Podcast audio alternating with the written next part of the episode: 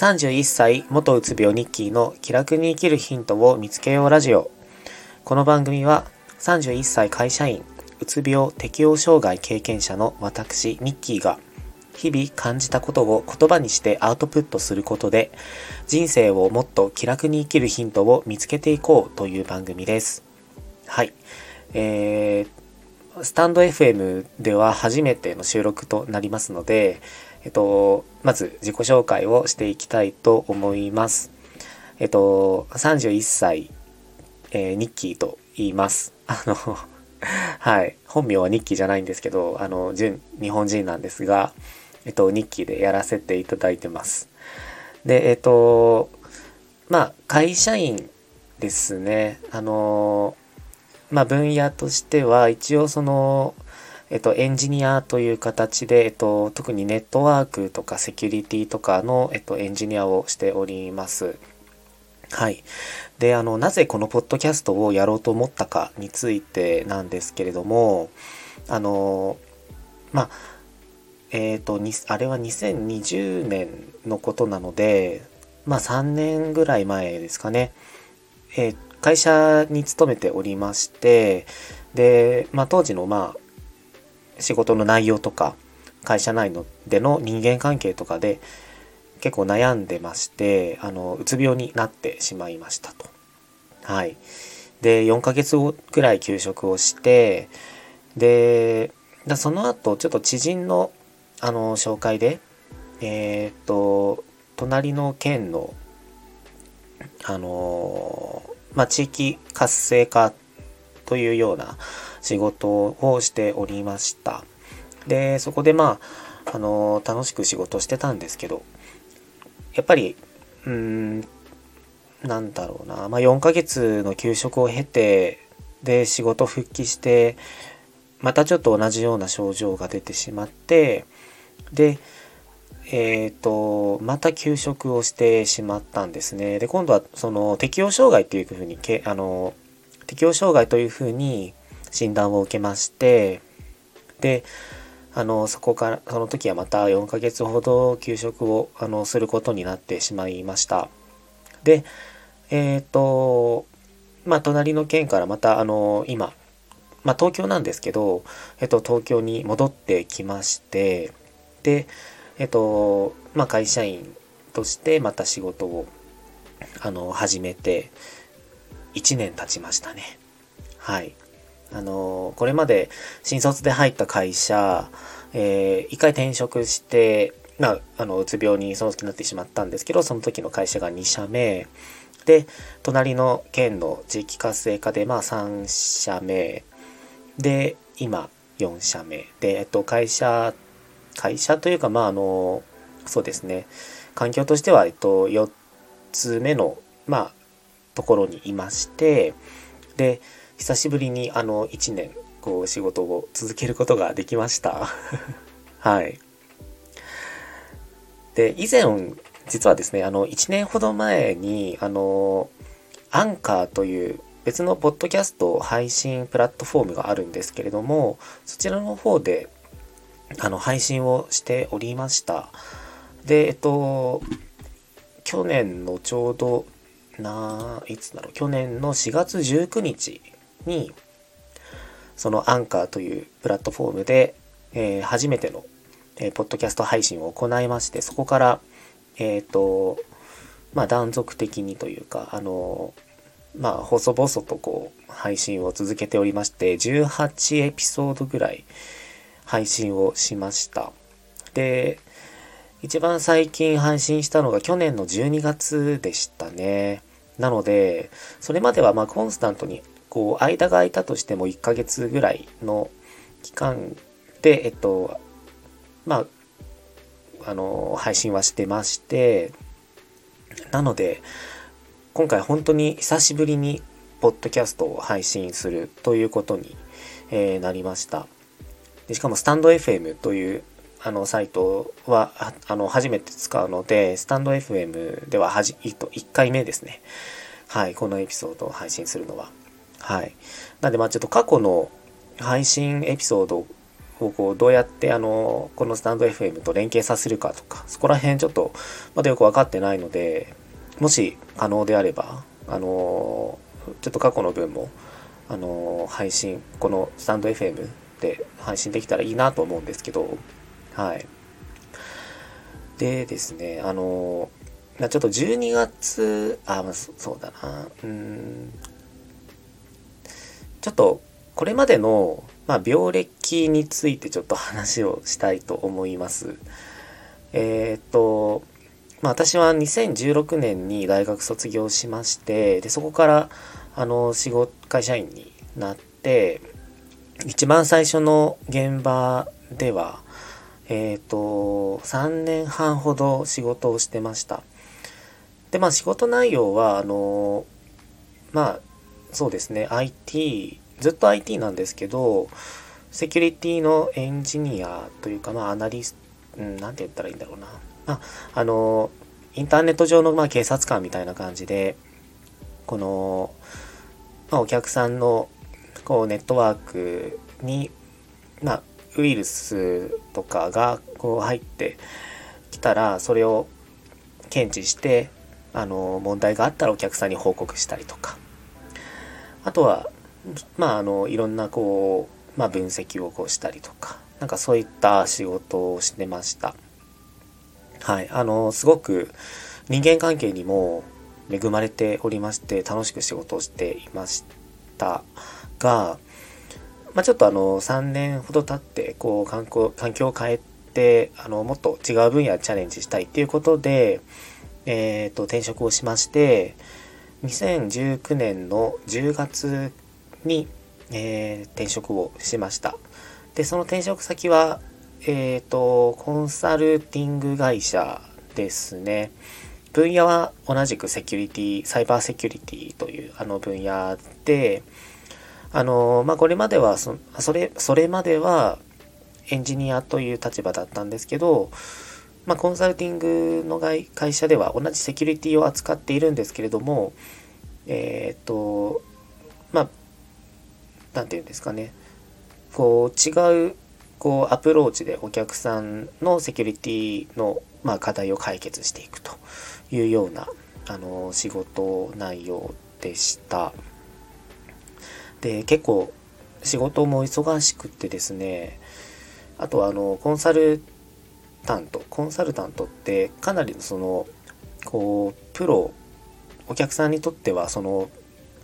まあ、プロフェッショナルな部分をこう求められるので、日々、あの、まあ、仕事、長時間の仕事を終えた後も、やっぱり勉強をこうしないと、やっぱりついていけなかったりとか。で、もともと勉強することは、あの、すごく好きだったんですけど、こうやっぱりお客さんからそのプロフェッショナルとして見られている感覚ですとかあの、まあ、同僚もものすごくできる人たちばっかり、まあ、できる人しかいなかったので自分がその中にこう入って自分が一番こうできない人間なんじゃないかっていうようなこう自己嫌悪のような感覚に陥ることがありましてでだんだんだんだんこう疲れ、あの、疲れて、疲れてというか、だんだん辛くなってきまして。で、まあさらに、あのー、ちょっと人間関係がね、あのー、あんまり良くなか、なかったというか、私が当時担当していた、えー、プロジェクトで一緒に仕事をしていた先輩との相性がものすごく悪くて、あのまあ、ちょっと病んでしまって、でそうですねあのちょうど1年とちょっと働いた後にあの、まあ、ある朝突然こうやっぱり動けなくなったんですよね。まあ、当時あのコロナ禍だったのですでにあの在宅勤務がこうメインだったんですけれども、まあ、朝起きてもこうベッドから立ち上がることが起き上がることができずに朝9時朝9時修行な修行なんですけど朝8時もうとっくに目は覚めてるんですよ7時半ぐらいに。なんですけど朝8時そこから1時間ぐらい1時間半ぐらい経ってもあ修行2分前だっていうふうに頭の中中では意識してるんですけど体が動かないこれはもうまずいなっていうことであの、まあ、先輩にも相談してちょっと病院に行ったらあの、まあ、うつ病ですね、まあ、うつ病うつ症状ですね。というふうに診断を受けました。でまああのまあ、当然ちょっとその診断を受けて、あのまあ、仕事をこう休みすることにしましてうんとそうですね。4ヶ月ぐらい休職をしました。であの本当にもうこうご飯をこうお腹空いてるのにご飯をこう作ったり準備して食べたりする気力もなくてお風呂に入るっていうこともめんどくさくなってもう一日中ベッドの上にいてもうただぼーっと天井の一点を見つめるみたいななんかそういうさ一番最悪の時はそういう状態でしたね。うん。でまああの当時冬っていうこともあってあの私私冬が本当に嫌いで あの嫌いでってはっきり言うとねあの反感をこう買うかもしれないんですけど私は冬がちょっと苦手なんですよね。まあなぜかというと、まあ単純に寒いのが苦手なのと、日照時間がこう短くて、あの、うんと、やっぱりこう活力があまり湧いてこないということで、で、ちょうどうつ病と診断されたのも、その冬の時期だったので、結構最初の1ヶ月、2ヶ月、3、にまあそうですね、2ヶ月半ぐらいはもう、あの、結構こう自分の身の回りのことをするのがとてもしんどかったっていう状態でした。で、だんだんだんだんあったかくなってきて、で、まあちょうどその、まあ友人とこう連絡をこう取るタイミングがあって、で、自分の今の状況をこう説明したら、その友人は隣の県のある田舎にこう勤めておりまして一度遊びにおいでよっていうふうに言ってくれたんですね。で遊びに行きました。であのまあすごく生き生きとあの仕事をしておりまして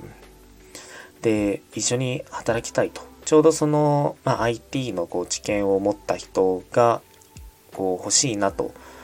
募集をかけようかなというふうに考えていたようなのでじゃあ自分にも何かできることがあるんじゃないかなと思ってで行きました。あ、行きましたじゃない。あの、えっと、そこの、えー、村に行くことに決めました。で、4月からですね、ちょうど、あのー、そこで働くことになって、あの、すごく楽しかったんですよ。あの、そこの村は何度か、もう何度かっていう、もう、あの、数えきれないほどこう、まあ遊びに行ったことがあって、まあ、ちょっとあの、知り合いが多かったっていうのもあったんですけど、なので、えっと、すごく私のことも温かく受け入れてくれましたし、あの、なんだろう、のびのびと仕事をすることができたんですね。なんですけど、まあ、やっぱりその10月、11月ぐらいに、あの、すごくこう苦しい時期を迎えましてまあそれはその仕事の内容ももちろんそうなんですけどまあ気温だったりとかあとはそのちょっと自分の中でやっぱりなんか人間関係にこう悩む時期がありましてでうーんとまああとはそうですねあの収入かな。会社員時代よりもかなりこう収入が減ってしまったっていうのが一つありましてでこうまあ田舎で生活をするとなると車が必要になったので車を買ってであのまあガソリン代もかかる。で、えっと、食材に関しては、えっと、野菜とかいただくことは多いんですけど、まあ、どうしてもその、その、それ以外のその肉とか魚とかっていうのは、やっぱりかかってきたりとかしますし、あの、生活費が都会に、都会というかその東京にいる時よりも大幅にこう下がったかというとそうではないんですね。で、まあちょっとその、まあ収入もかなり下がってしまって、結構あの、なんだろうな、カードローンを少しずつこう、あの、まあ借りていたりとかしまして、で、いよいよその、結構長くを借りる羽目になってしまって、で、あの、日々のその収入から、あの、やっぱり少しずつ返すんですけど、こう、利息を超える部分をこう返すほどの収入はちょっと得ることができなくて、で、そこで結構あの、辛くなってしまったっていうのもやっぱありますね。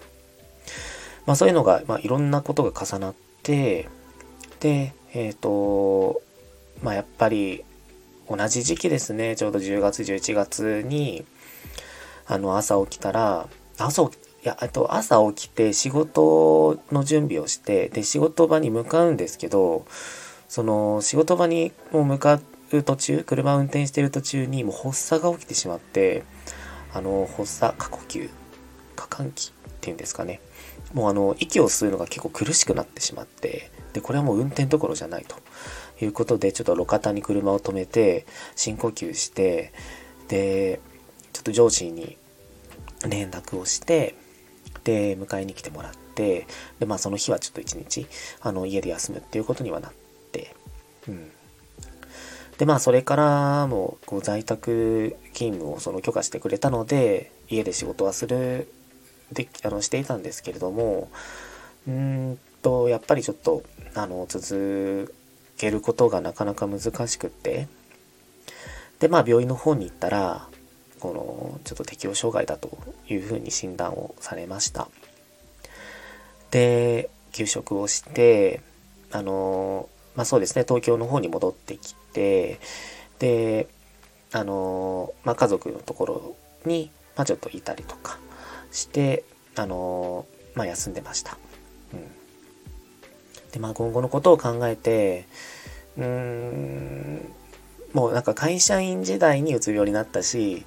その会社員を辞めて、その、まあ全く違う環境で、こう仕事をしても、まあ同じような症状になってしまって、もう自分はもう生きる価値がないな、みたいな、本当そういう状況まで落ち込んでしまったんですよね。なんですけど、まあ、やっぱりこう2月、1月の終わりから2月ぐらいですかね。なんか、あのまだまだ寒かったんですけど、休んで2ヶ月、2ヶ月半ぐらい経ってから、やっぱちょっともうこれではいけないと、少しずつ思うようになって、うん。で、まあ仕事を探して、まあこれまで自分はずっと IT っていう軸であの仕事をしていって、あのまあ IT のセキュリティとか、こうネットワークとか、そういう分野で仕事をしてきたので、まあ、ちょっとその分野にこう戻戻ってというか、なんていうか、うーん、説明が難しいな。まあ、とりあえずあの会社に戻ろうというふうに判断、あの結論を下して、転職をして、えっ、ー、と、去年の4月1日に今の会社に入りまして、で、えっ、ー、と、今日4月22日なんですけど、まあ、ちょうど1年えー、1ヶ月経とうとしているというような状況です。はい、あのちなみにこの会社に入ってあの順調に仕事をしてこれたかというとまたそうではなくて またですね去年の10月の終わりから11月の中頃にかけてもうどん底の時期であの休みがちになってしまいました。うんやっぱりあのちょっと結構当たりの強いこう先輩と一緒にこう仕事をするあのことになって同じプロジェクトに配属をされてでそれであのもう自分が、まあ、どんどんどんどんそのできないやっぱりこう自分はできない人間なんだとか役立たずの人間なんだとかなんかそういうふうにこう思ってはされたというか、思ってしまって 思ってしまって、で、それで、あの、もういよいよ辛くなって、その人と一緒に仕事はもう、あの、できないっていう状況になり、そのプロジェクトから外してもらって、で、まあ1週間ぐらいお休みをずっともらって、で、1週間後にこう働き始めた、始めようと思ったんですけど、やっぱり、あの、どうしても体が動かないとかそういうあの症状は11月の終わりぐらいまで続きました。うん。なので、こう今やっぱりなんかそこ、あの、そ、その、そういった状況からは回復して仕事はできてるんですけど、やっぱりなんか 自分の場合だと、その3年連続で10月、11月ぐらいに体調が悪くなってしまうっていうのが続いてるので、ちょっと油断はできないんですよね。うん。だ今の会社には、えっと、そうですね、あの、なんとか辞めずに1年続けてこれて、なあの、仕事にもこう慣れてきて、幸いその人以外は、その人以外はっていうとなんかまた、その人のことをすごく、あの、なんだろうな、うん、悪く言って、聞こえてしまうかもしれないんですけどその人以外とはすごくいい人間関係をこう築けていると自分では思っているのでなんとかなんとかというかまあ楽しく仕事をできているのでそこはすごく感謝ですね。はい。といったあのー、これまでの私の病歴をまあ簡単に簡単にと言いつつももう20分経ってますけど はいあの、お話ししてきましたはい。あの、そうですね。結構あの、まあ去年からポッドキャストを配信してるって言ってるんですけど、なんかもう自分の一人喋りが本当に苦手で、苦手というか、うーん、やっぱり、あのとか、うーんとか、えっととか、そういったこう言葉が出てきて自分なんかスラスラ話せるタイプではないんですよね。なので、すごくあの、聞き苦しい番組になってしまっているのが申し訳ないなと、こう思うんですけれども、まあ自分がそのなんでこのポッドキャストを始めようと思ったかっていうところを簡単にご説明しますと、まず、あの、自分はラジオがすごく好きです。はい。あの、テレビを見るのはほとんどなくて大体そのラジオを聴いてこう休日とかあの車の中とか過ごすことが多いですねなんかラジオってあの耳だけなのでこう入ってくるのがそのなんだろうな目で見える部分がない分こう自分のこう頭の中でこうそうそのパーソナリティのうんと、まあ、人柄だったりとか、あの、話してる姿だったりとか、そういったことをこう、こう、想像する、あの、想像する、想像してしまうんですけど、なんかそういう、あの、自分の中でのその想像を膨らませることができるっていうのが、なんかすごく、醍醐味の一つかなと思っていますね。で、そう、自分も、あの、ラジオを聴いて、まあ好きなラジオ番組があるんですけど、その番組が、あの、まあお悩み相談みたいなコーナーも、えっと、その2時間のラジオ番組の中の、こう、ワンコーナーにあって、すごくそれを聞いて勇気づけられたっていう部分がありまして、なので、えっと、自分も、その、まあこれまでこういううつ病だったり、適応障害だったり、まあ、あの適応障害寸前みたいな状況になってしまった経験をあの、まあ、同じようにそのなんか悩んでいるとか苦しい今ちょっと辛い時期を迎えてしまっている方にあの向けて向けてというかうんとそうですね。そういった人たちのなんか支えとかにあのなることができるんじゃないかなって思ってえっ、ー、と始めたんですね。はい。まあそれちょっとあの綺麗事で本当はあの単純にラジオ番組にラジオパーソナリティに憧れているっていうだけで本当はあのなんだろうなフリートークとかなんかこうもっとこうラジオパーソナリティみたいにできるようになりたいなって思っているのでなんかそれをその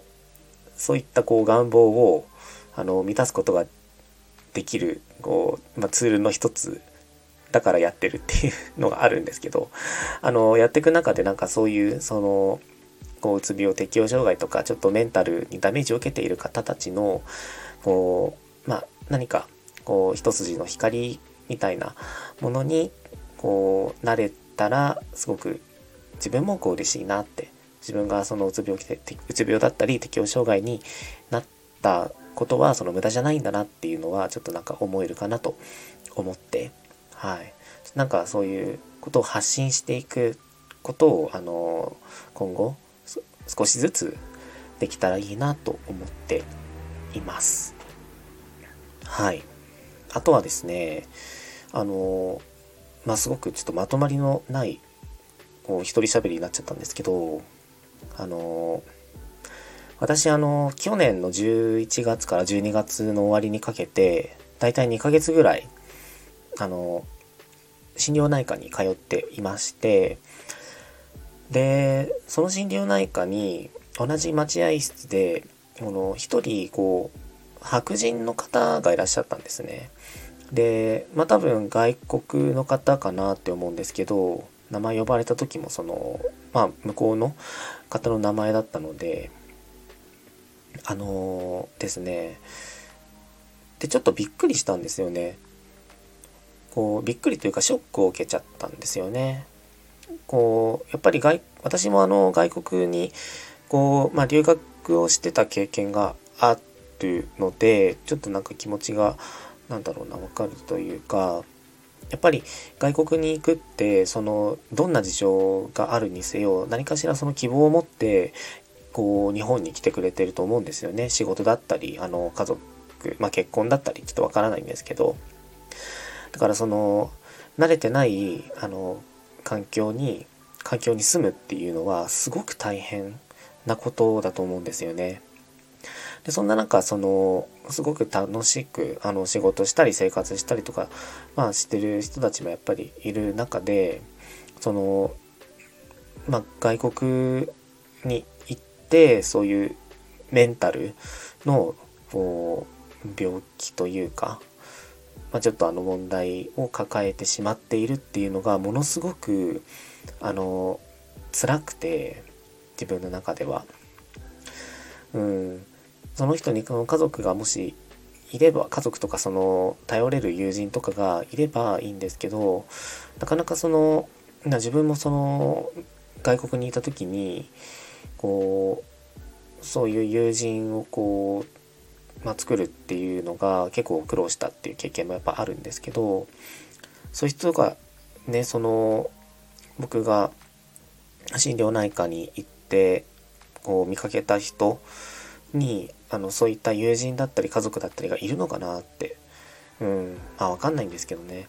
だからなんか外国に来てこうそういう精神的なこう部分でのストレスっていうのを抱えてる人ってたくさん多分いると思うんですよね。だからあのそういった人たちの声っていうのは多分日本日本人で日本に住んでいる人以上にあの多分拾いづらい気がしているんですね。なのであのこういった発信をあのする中でうーんそういなんかそういう人たちのこう、まあ、日本にいるあの外国の方、まあ、もちろん日本人を排除するっていう ことでは決してないんですけどその日本に住んでる外国の方のそういうメンタル的なところをあのちょっと救ってあげられるようななんだろうな活動？まあうんそういったあのコミュニティを作るとかなんかそういったことが今後できたらいいなっていうのもこの発信をこれからまた続けていく中でできたらいいなって思いますね。うん、なんかうんなんかカフェとかで集まりたいですね。あのまあちょっとねこう対面でやっぱ食事とかあのお茶とか飲み会とか、まあ、できるように、まあ、抵抗なくこうできるようになってきたので、やっぱこうなんか、とか集まってね、なんか、こう、たわいもない話して、その、その人、まあ自分も含めて、そこに参加している人たちの、こう、なんか癒しというか、なんかストレスをこう解消するような、あの、場を作るとか、なんかそういうことがちょっと、あの、ここ最近考えた今一番やりたいことです。はい。なんで、うん。まあ日本語でこう発信しているだけだとちょっとなかなか難しい、その人にこう届かないかもしれないので、うーんと、そうですね。なんかツイッターだったりとか、あの、英語でその、ボッドキャストをこう撮って配信したりとか、なんかそういうこともちょっと今後、あの、やれたらいいなっていうのは考えています。うん。はい。えっと、30分経ちましたので、ちょっとそろそろ、あの、終わりたいんですけど、あの、久しぶりに、こう、4ヶ月ぶりですね。4ヶ月ぶりに一人喋りをして、自分全然喋れないなってやっぱり思いました。本当あの、お聞き苦しい放送を、こう、最後まで聞いてくださった方、本当あの、ありがとうございます。そして、あの、すいませんでした。はい。ちょっと、あの、自分のこう喋るスキルもこうアップしつつ、こう皆さんにもっと、あの、有用な、もう、有用なというか、もっとその、自分のこう経験とか、その日々感じたことをもとに、もっとなんか気楽に生きてこうよ人生みたいな、なんかそういったことを、あの、やっぱり伝えていきたいなって自分もその気づいていきたいし、うん。なので、あのちょっと細々とになるかもしれないんですけど、続けていきたいなと思っています。はい。えっ、ー、と、スタンド FM のちょっと仕組みがわかんないんですけど、これコメントとかももらえるのかな？なんか、あー、もらえんのかな？ちょっとあの、ほんと最後グダグダになって大変申し訳ないんですけど えっと、ちょっとこれからもその、そういったもっと人生を気楽に生きるヒントをみんなで見つけていこうぜ、みたいなテーマで、あの、発信をしていきたいと思うので、あの、えー、引き続き聞いてくれたら嬉しいです。あとなんかコメントとかも残していただけると嬉しいです。はい。えー、それでは、えー、第1回目の配信えー、放送は以上になります、えー、聞いてくださった皆さんありがとうございました。それでは。